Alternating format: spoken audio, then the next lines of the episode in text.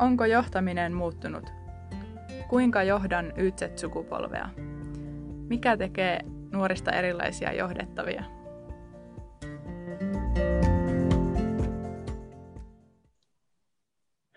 No niin, Mirva. Nyt on kuule kesä pistetty pakettiin kesälomien suhteen ja ensimmäistä podcastia tässä tehdään. Kyllä, paluu arkeen. Vaikka Joo. arki taitaa olla edelleen ihan sama, mitä se oli lomille lähtiessä. Eli korona ja sen vaikutukset tuntuu olevan edelleen ihan, ihan samoja. Että etätöissä moni on edelleen ja varmaan semmoiset pitkäaikaiset vaikutukset alkaa hiljalleen näkymään sitten siinä myös työelämässä. Kyllä. Ja arki sinänsäkin, että edelleenkin me ollaan kiinnostuneita tästä nuorista ja johtamisesta. Tästä minkälaista kulttuurin muutosta on menossa ehkä ja vaateita sieltä. Joo, kyllä. Kyllä ja tavallaan, no edelleen koronaa ehkä viitata, että paljon on nyt käytykin viimeisen puolen vuoden aikana keskustelua mediassa siitä, että, että miten pitäisi johtaa tässä poikkeustilanteessa ja etäpalavereissa ja muissa, kunnes sitten on hiljalleen havahduttu myös siihen, että niin. Olisiko kuitenkin niin, että se johtaminen pitäisi olla aika lailla samantyyppistä ja läsnä olevaa, oli poikkeustilanne päällä tai ei?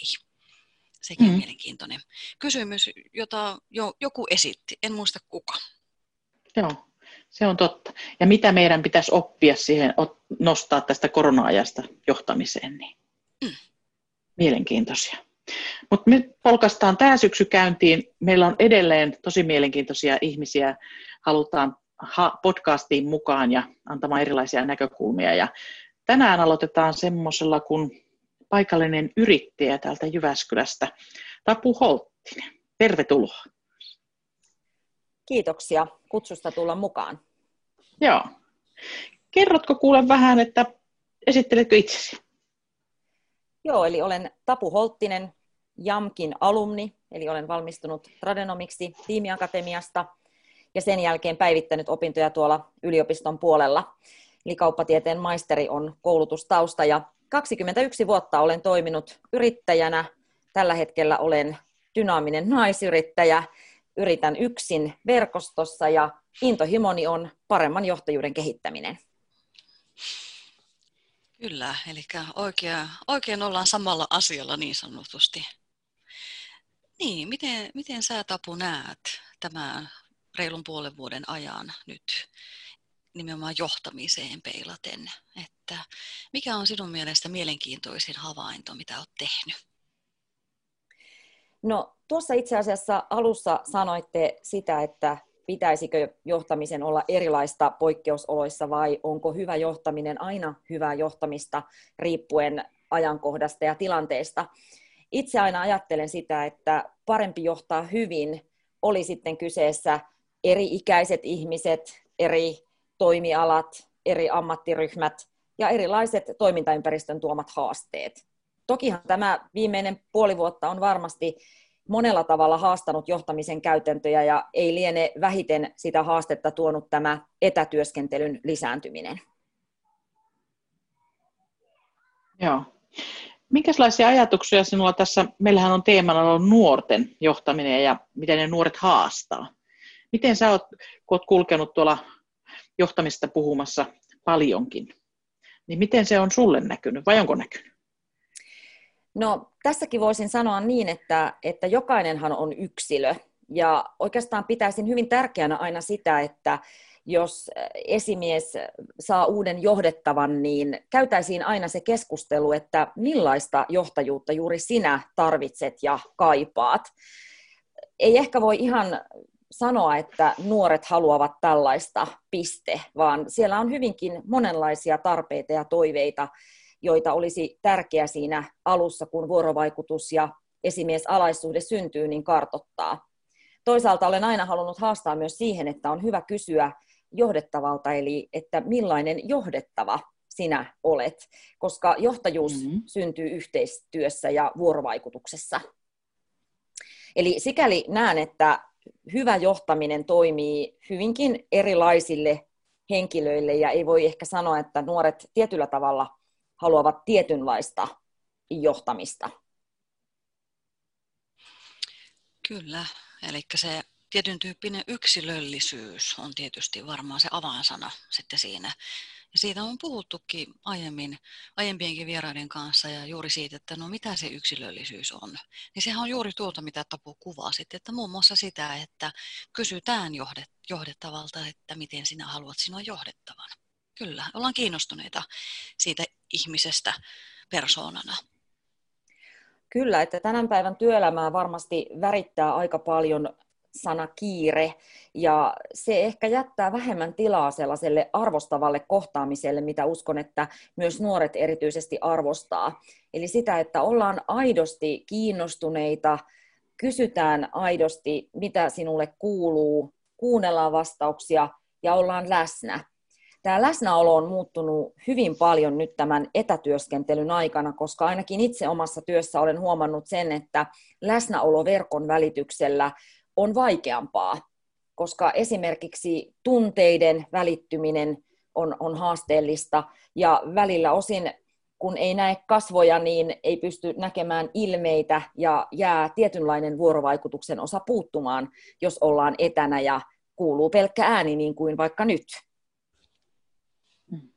Tuo on ihan totta, että toi on toi, toi niin kuin läsnäolo ja kuunteleminen, arvostaminen on niitä asioita, mikä meilläkin näissä meidän kyselyissä on tullut esille, että mikä siellä on tärkeää. Mitenkä sitä läsnäoloa voisi näin etänä tai muutenkin osoittaa? Mikä siinä on se semmoinen, onko se se tunne, onko se se ihmisen näkeminen, mistä se tulee kasvaa sun mielestä? No. Kyllä se varmaan tulee aika pienistä asioista, että siitä tietysti, että luodaan se tunne, että saa olla yhteydessä ja on saavutettavissa. Eli että on tiedossa, millä välineillä voi yhteyden ottaa ja on ne sitten WhatsApp-viestejä tai Teams-kokouksia, niin on tiedossa ikään kuin pelisäännöt, miten näillä eri etävälineillä toimitaan.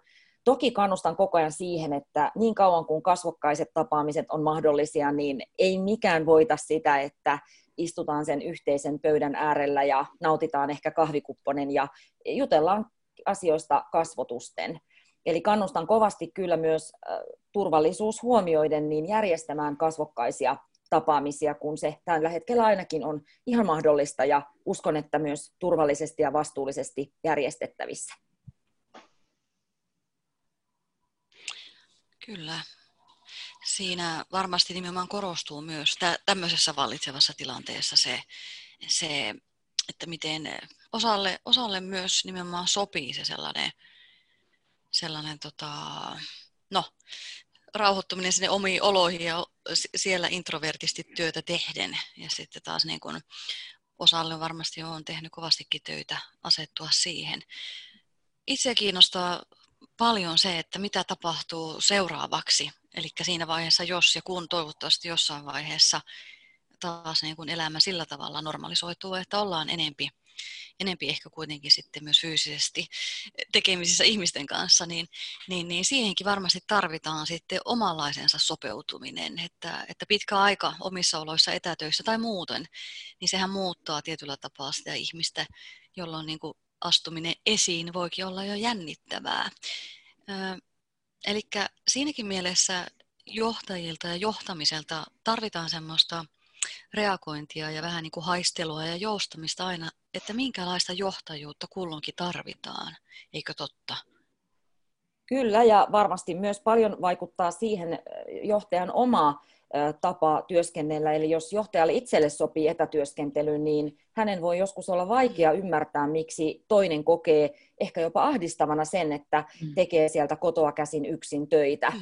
Eli tässä mielessä on aina hyvä muistaa se, että, että miltä minusta tämä vallitseva tilanne tuntuu, niin ei välttämättä olekaan se, miltä toisesta se tilanne tuntuu. Ja ehkä sellaista empatiaa ja aitoa ymmärrystä, että miten tässä vaikkapa etätyöskentelymallissa voidaan parhaalla mahdollisella tavalla toimia, niin, niin tarvitaan lisää. Eli, eli näen, että hyvin tärkeää on se, että, että olisi mahdollisuus keskustella myös siitä, että miltä tämmöinen etätyöskentely tuntuu ja, ja sitten rakentaa niitä työmahdollisuuksia niin, että, että on vaikka päivittäiset kahvihetket Teamsissa, jolloin pääsee tapaamaan niitä kollegoja ja vaihtamaan muutaman ajatuksen virtuaalisesti ja sen jälkeen sitten keskittymään taas yksin siellä vaikkapa omassa kotona niihin töiden tekemiseen.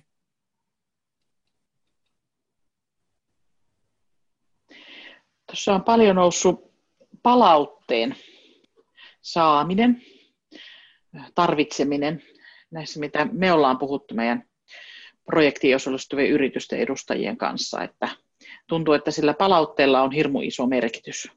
Miten sä oot, onko se teillä tai sinun koulutuksissa noussut esille kuinka? Erittäin isossa roolissa. Sanoisin, että ylipäänsä esimiestyön yksi tämmöinen haaste, jota halutaan ratkoa, on palautteen antamiseen ja vastaanottamiseen liittyvät taidot. Eli on tunnistettu se, että yksi tärkeimpiä tapoja motivoida ja inspiroida ihmisiä on kiitoksen, kehun ja positiivisen palautteen antaminen. Hämmästyttävää on se, että välttämättä se ei ole aina helppoa, siis positiivisen palautteen antaminen. Jotenkin omassa maailmassa ymmärtää sen, että tämmöisen rakentavan palautteen antaminen voi tuntua haastavalta, että miten sen antaa toista arvostaen ja kuitenkin niin, että asiat saadaan käsiteltyä, mutta aika usein esimiehet tuo esille sen, että, että tämmöinen positiivisen palautteen antaminen on myöskin haastavaa ja se ei välttämättä tunnu mielekkäältä ja tule luonnostaan. Sanoisin, että tänä päivänä erityisen tärkeää on se palautteen antaminen niin siinä positiivisessa mielessä kuin rakentavassa mielessä, koska se kertoo, että olet tullut nähdyksi ja kuulluksi. Sinun mm. tekemistä on ikään kuin havaittu. Ja se on minusta niin kuin yksi tärkeä näkökulma, että minä alaisena koen, että, että sillä on merkitystä, mitä teen työssäni, koska saan siitä palautetta. Näen myös, että hirveän tärkeä näkökulma tässä palautteessa on ihan sitten johtajien kannalta myös se, että miten osataan vastaanottaa se palaute. Eli itse näen, että johtajuus on kasvumatka, joka kestää eliniän.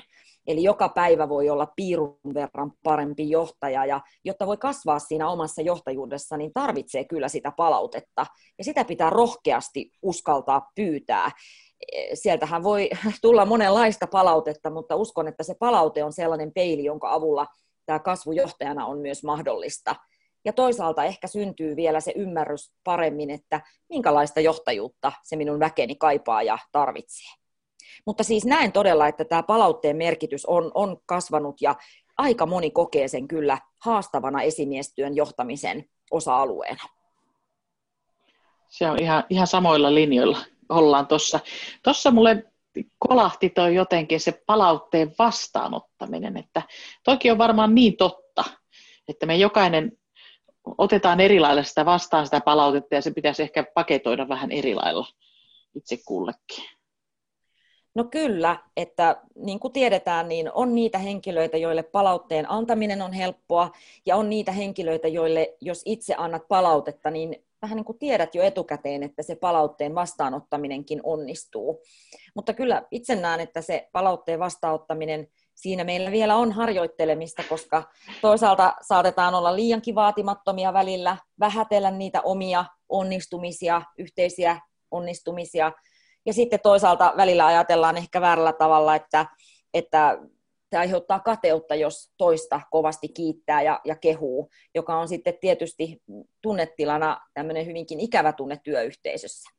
Mutta itse ajattelen, että palautteen antamiseen kyllä pitää satsata, ja se ei voi olla niin, että kerran vuodessa kehityskeskustelussa ruoditaan niin kuin hyvät ja huonot asiat, vaan se täytyisi olla päivittäistä ja tiedän jopa esimiehiä, jotka ovat tehneet niin, että ovat laittaneet kalenterimerkinnän viikoittain kalenteriin, että muista kiittää. Että olisi auki sille, että katselisi enemmän sitä ympäristöä ja havaitsisi siellä sitä hyvää ja tulisi antaneeksi sen kiitoksen, kun se ikään kuin siellä task-listalla on olemassa, että muista kiittää, muista kehua. Rakentava palautahan me usein annetaan, koska se on välttämätöntä, että voidaan oppia ja, ja kehittyä ja korjata. Mutta se kiitoksen ja kehun antaminen, se voi monesti jäädä, jos tuntuu siltä, että se ei varsin ole minun jotenkin persoonaani tai tapaani sopivaa noin muutenkaan. Se on kyllä totta. Jäin vielä miettimään tuossa sitä, että mitä me ollaan puhuttu paljon noiden lähiesimiesten kanssa on myöskin se, että onko meillä käsitystä, mitä me palautteella ajatellaan. Sekin voi siihen palautteen vastaanottamiseen niin kuin vaikuttaa, että mm. onko meillä sama käsitys, mitä se palaute on? Mm. Kyllä. Ehkä voi ajatella, että jollekin se tarkoittaa sitä, että pitää olla todella isosti onnistunut.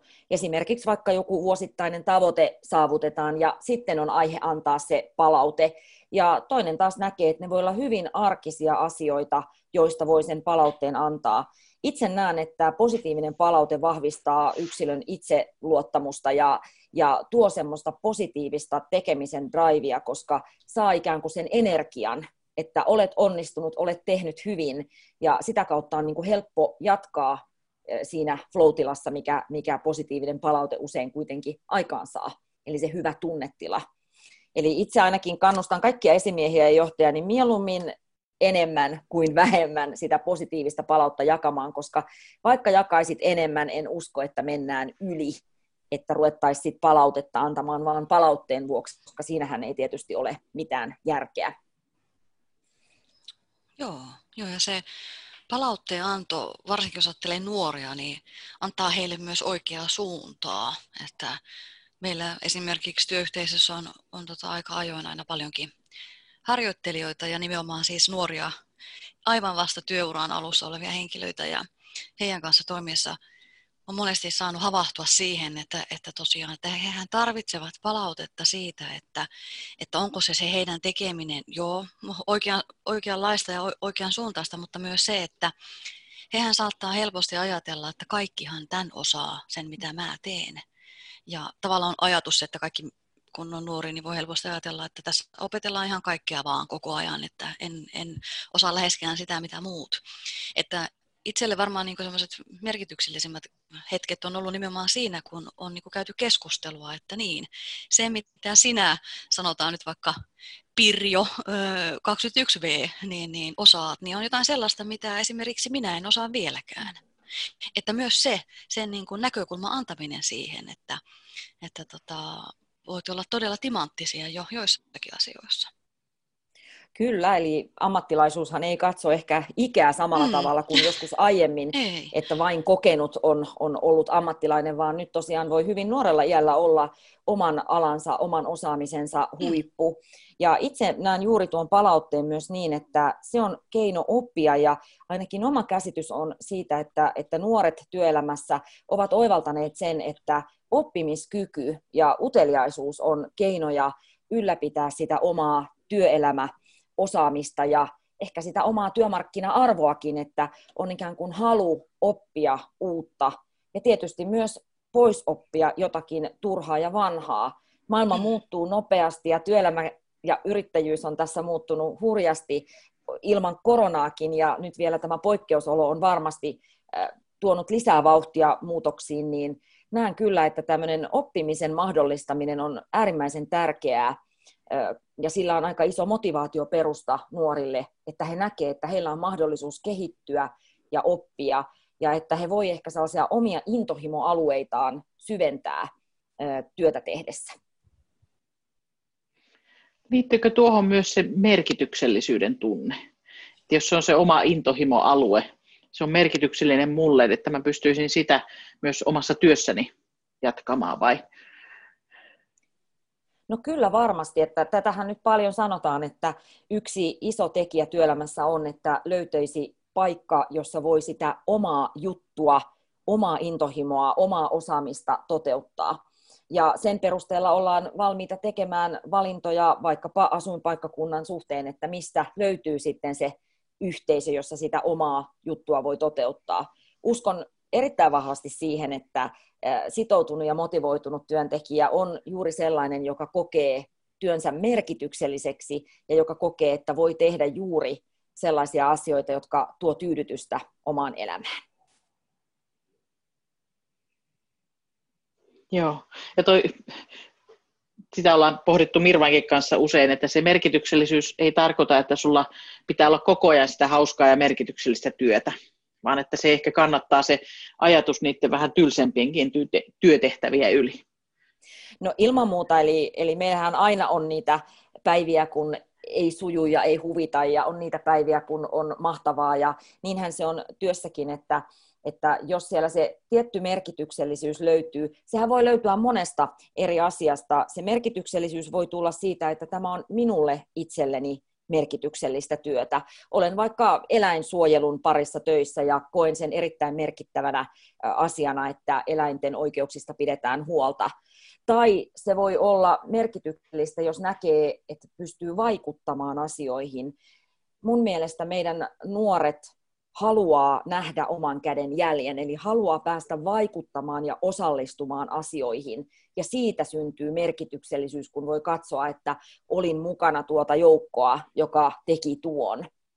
Eli, eli merkityksellisiä asioita voi syntyä näistä. No yksi tietysti ihan tutkittukin merkitystä tuova tekijä on se, että jos työyhteisö on jollain tavalla tekemässä hyvää yhteisölle mm. tai yhteiskunnalle, eli on vaikka se yhteinen tahtotila lahjoittaa klassiset postikorttirahat johonkin hyvän tekeväisyyteen, tai on vaikka mahdollisuus pienessä mitassa käyttää omaa työaikaa jonkun hyvän tekeväisyysjärjestön auttamiseksi eteenpäin. Niin myös tietysti tämä hyvän tekeminen on yksi tämmöinen merkityksellisyyttä tuova asia. Mutta monet asiat voi synnyttää sitä merkityksellisyyttä, ja tässäkin on hyvä tiedostaa, että minkälaisia ne erilaiset merkitykset on, joita yksilö rakentaa. Mikä on se, mikä juuri minua puhuttelee. Mm. Ehkä palataan taas siihen, melkein tarvittiin aloittaa siitä, että johtajan tulisi niinku keskustella, tietää se yksilönä, henkilöt, että mikä on merkityksellistä, millaista palautetta, millaista johtamista kaipaa. Että.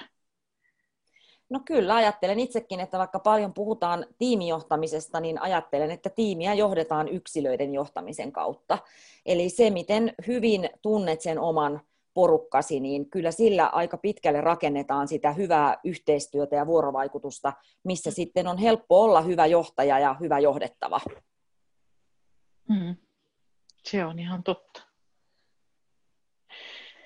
Mites korona-ajan neuvoja, vinkkejä, mit, mitä, mikä johtajalle on sun mielestä nyt tärkeintä tässä ajassa?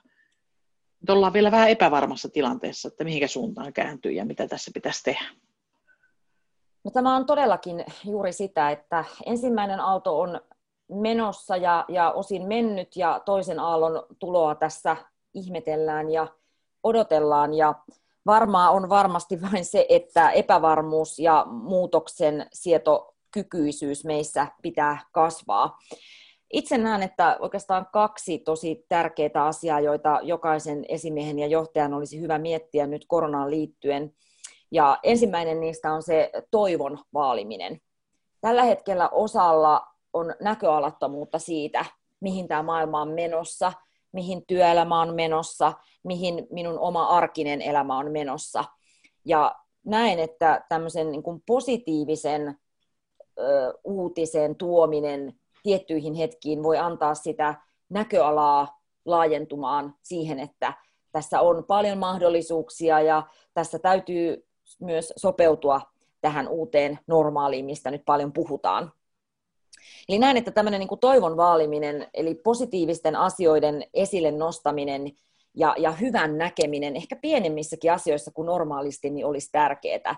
Tiedän yrityksiä, joissa esimerkiksi on otettu tämmöisiä hyvien uutisten kierroksia, eli palaverin alkuun käydään vähän läpi sitä, että no mitäs hyvää nyt on tapahtunut, joka loisi sitä semmoista positiivisuutta ja toivoa tilanteeseen. Sehän ei tarkoita sitä, että vähätellään tai väheksytään mm. tätä tilannetta ja sen vakavuutta, vaan että ehkä vähän enemmän tehdään töitä sen eteen, että nähtäisiin myös niitä hyviä asioita, mitä tästä on seurannut tai mitä tästä voi myös seurata. Toinen tärkeä näkökulma, mainitsinkin tuon muutoskyvykkyyden eli resilienssin, niin tähän korona on monella tavalla mitannut meidän resilienssitaitoja niin valtion tasolla, eli miten Suomi on selviytymässä ja selviytyy tästä tilanteesta, miten työelämä selviytyy, uusiutuu, sopeutuu, ja sitten toki ihan yksilötasolla, että miten me yksilöt pystytään kohtaamaan tämä uusi normaali ja rakentamaan sitä omaa hyvää arkea tulevaisuuteen liittyen. Ja kyllä näkisin, että myös hyvä johtaja osaa ottaa huomioon sen, että hän rakentaa sellaista kulttuuria, missä on mahdollista valmentaa tätä muutoskyvykkyyttä niin yksilöiden kuin sen yhteisönkin osalta. Eli ehkä nämä kaksi näkökulmaa, tämmöinen toivon vaaliminen ja resilienssin valmentaminen, olisi sellaisia asioita, mistä olisi hyvä miettiä, että voisinko minä johtajana ottaa koppia ja viedä näitä asioita piirun verran eteenpäin siellä omassa organisaatiossa. Joo, kyllä toi resilienssi, muutoskyvykkyys on kyllä semmoinen, että siinä varmaan, ja se positiivisena pysyminen on, on, ovat olleet haasteita ja tulevat olemaan haasteita. Että. Mm. Kyllä, kyllä. Niin kuin joku meidän vieraista, vieraista totesikin siitä, että, että tavallaan nyt on tullut todella näkyväksi se elämän ennakoimattomuus, mikä on kuitenkin tietysti enemmän tai vähemmän aina totta ollut ja on. Että kaikkea ei voi suunnitella ja kontrolloida, mutta että, että tavallaan sen hyväksyminen ja, ja nimenomaan, että malttaa pysähtyä miettimään ja juttelemaan sitten aina hetkissä. Ettei aina mene ne kiireelliset asiat edellä, vaan muistaa, että voi olla joskus myös niin kuin aidosti tärkeitä asioita, joiden täytyy mennä kiireellisten asioiden edelle. Kyllä.